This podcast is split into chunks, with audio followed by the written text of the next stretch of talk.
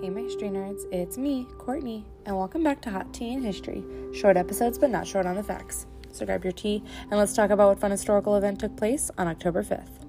Today we're going back to 1947, when Harry Truman delivers the first ever presidential speech on TV. On October 5th, 1947, President Harry Truman makes the first ever televised presidential address from the White House, asking Americans to cut back on their use of grain in order to help starving Europeans. At the time of Truman's food conservation speech, Europe was still recovering from World War II and suffering from famine.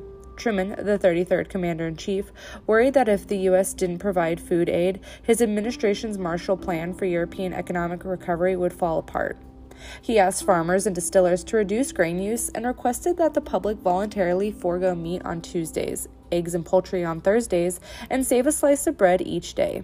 The food program was short-lived, as ultimately the Marshall Plan succeeded in helping to spur economic revitalization and growth in Europe. In 1947, television was still in its infancy, and the number of TV sets in U.S. homes only numbered in the thousands. Most people listened to the radio for news and entertainment. However, although the majority of Americans missed Truman's TV debut, his speech signaled the start of a powerful and complex relationship between the White House and a medium that would have an enormous impact on the American presidency, from how candidates campaigned for office to how presidents communicated with their constituents. Each of Truman's subsequent White House speeches, including his 1949 inauguration address, was televised. In 1948, Truman was the first presidential candidate to broadcast a paid political ad.